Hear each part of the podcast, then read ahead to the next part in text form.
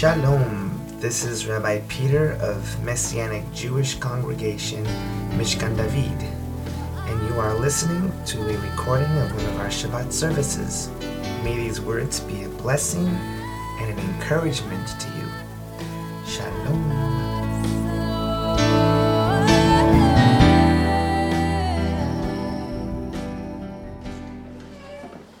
Father, we love you and we bless you. Amen. We thank you, Father, that you have purposely held back on fully placing everything we need in our lives until the establishment of the King is made within us. Prior to this, no matter how much we try, no matter how much we read, no matter how many devotionals we do, it's futile. It is a waste of time. This is why people backslide. God can't backslide. Humans are trying to be good. Backslide. Mm-hmm. Yes. Mm-hmm. Well, I kind of walked away from the Lord. How did you do that?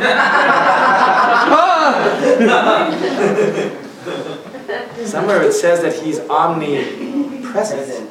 How do you walk away from something that is in you? You walk away from your gut? Yeah. No. You had a fade out understanding of God when you started thinking that you were a good person. And you interpreted that when you stopped being a good person to be that you walked away from God.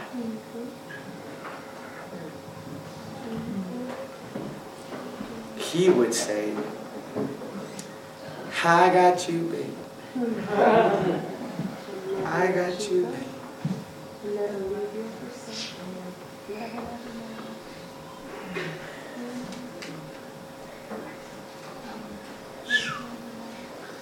What a blessing that you can come and go without worrying about what someone else does or what you do or what they're doing or what you're doing. And say, Father, open up these eyes that the King of Glory may see. Yes. That the King of Glory may see. Oh, God, please, that the King of Glory may see.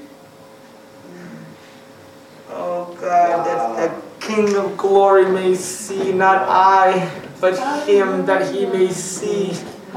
Yes, yes. Thank you, the Lord of hosts. The eyes of the Lord look upon a matter, and all He sees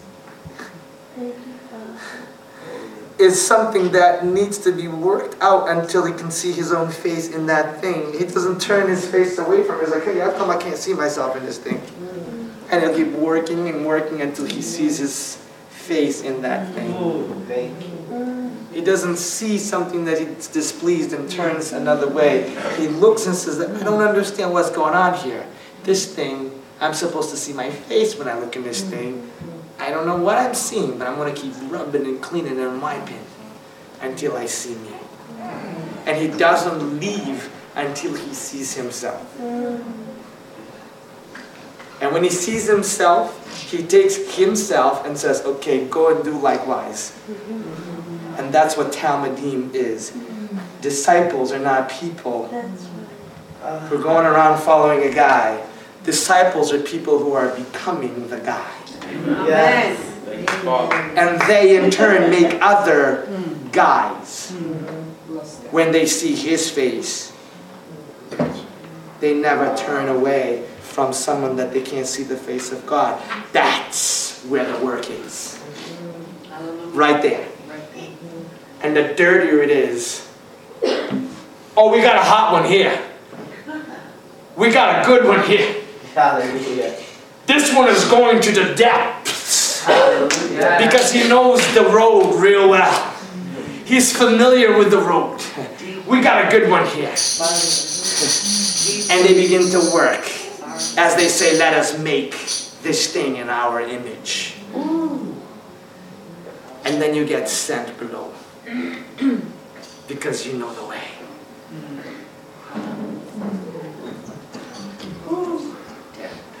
That's why what's coming is of the Lord, because Adonai is about to take every single religious congregation and going,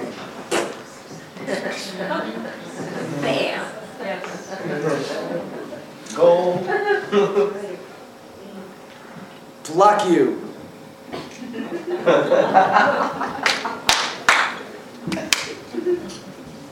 I gotta share that because it's important to understand how humans think. Hey, he gave me the bird, he gave me the bird, he gave me the bird, he gave me the bird. Like suddenly that's an evil action.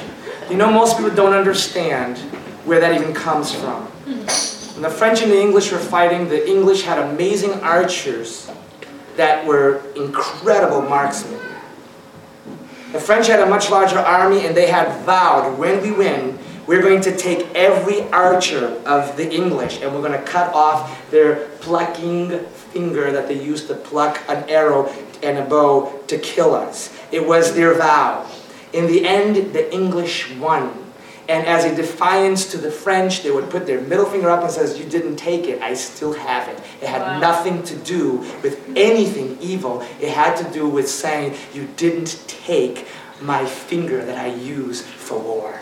Yes. Yes. Woo! Woo! So you get the revelation and you start giving the birds to the enemy because he didn't take that thing. That thing, however, is not your middle finger. It's the Lord living inside of you. Hallelujah.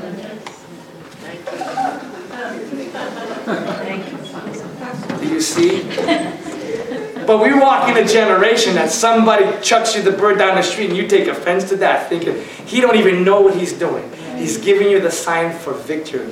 Our oppressors did not win. We have remained intact. Look it up. That's the true story.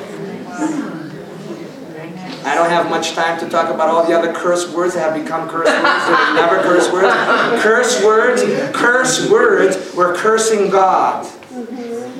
When in this nation they decided to have some kind of laws and regulations, they decided to add to the cursing of God words that were commoners' words, and they didn't want people to speak like commoners, so they added words to the list of cursing God, and thus created a mindset of that's a bad word.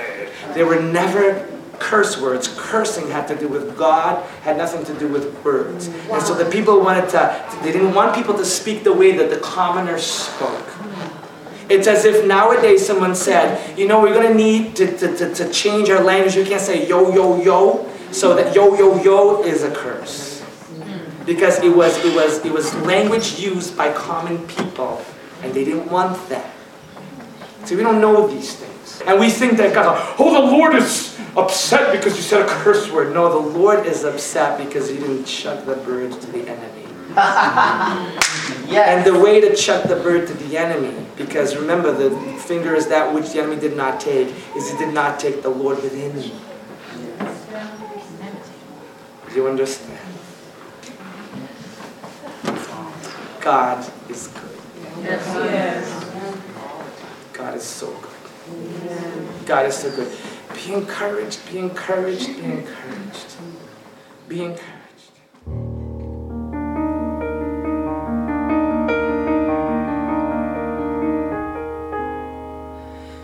Well, this is Rabbi Peter, and I pray that these words will find their way into your heart.